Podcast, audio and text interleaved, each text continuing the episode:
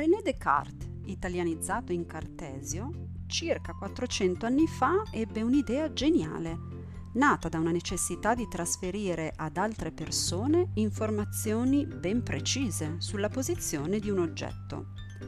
Pensate di dover dare istruzioni ad un amico mm, al telefono per fargli ridisegnare esattamente quello che avete davanti, come ad esempio un semplice disegno geometrico, che ne so, la costellazione del grande carro. Avete presente com'è fatta?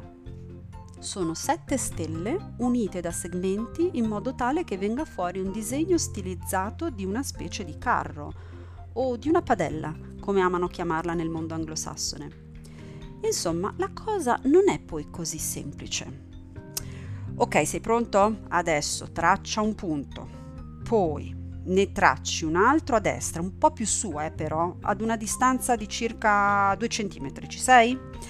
Adesso spostati più in alto ma verso sinistra e lì fissi un altro punto a circa 3 cm. E così questo terzo punto disterà 5 cm e mezzo dal primo. Aspetta, no, non mi risulta. Mm, allora, ricominciamo. Ma difficilmente si riuscirebbe ad ottenere la stessa figura e in tempi ragionevoli senza troppe frustrazioni. Il buon Cartesio pensò di fissare due rette perpendicolari, che convenzionalmente noi chiamiamo asse x e asse y. Poi di segnare su ognuna di esse dei numeri di riferimento, Solitamente lo 0 è proprio all'incrocio degli assi. Poi sull'asse x si collocano i numeri positivi a destra dello 0 e i numeri negativi a sinistra dello 0.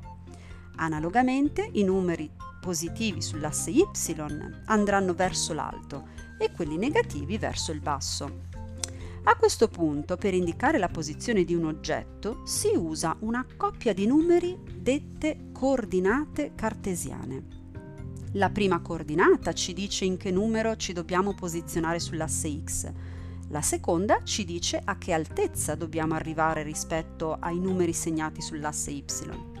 In questo modo il punto di coordinate 5-2, ad esempio, può essere collocato sul piano cartesiano in modo inequivocabile, unico, preciso. A partire dall'incrocio degli assi mi sposto sull'asse x fino ad arrivare al numero 5 e poi scenderò a quota meno 2 e lì traccerò il punto. Insomma, è un bel disegnare con questi punti di riferimento. Ora dovete sapere che le, i due assi x e y dividono il piano in quattro quadranti il primo è quello diciamo in alto a destra, dove tutti i punti che lo popolano hanno le coordinate entrambe positive. Poi, come vuole la geometria, si procede in senso antiorario e si identificano quindi i quadranti secondo, terzo e quarto.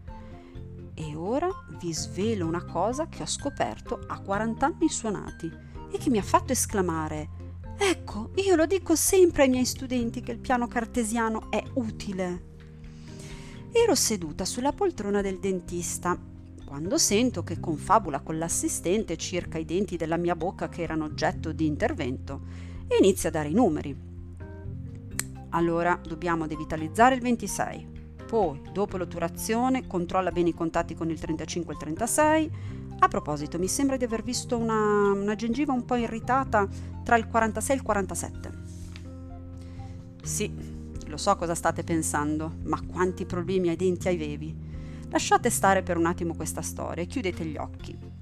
Pensate di tracciare un asse X orizzontale tra mandibola e mascella, ovvero tra l'arcata superiore e l'arcata dentaria inferiore.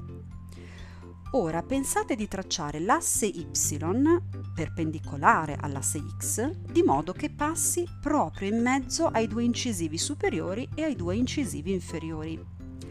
Adesso, sempre con gli occhi chiusi, mi raccomando, pensate ai quattro quadranti. I vostri denti dell'arcata superiore destra apparterranno al primo quadrante, quelli dell'arcata superiore sinistra al secondo quadrante Procedete sempre in senso antiorario come vuole la geometria e troverete nel terzo quadrante i denti dell'arcata inferiore sinistra e infine nel quarto quadrante quelli dell'arcata inferiore destra. Bene, adesso ecco come identificano i denti tutti i dentisti, per così dire cartesiani. Usano un numero a due cifre. La prima cifra indica il quadrante, quindi potrà essere soltanto 1, 2, 3 o 4. La seconda cifra indica la posizione del dente rispetto al centro dell'arcata.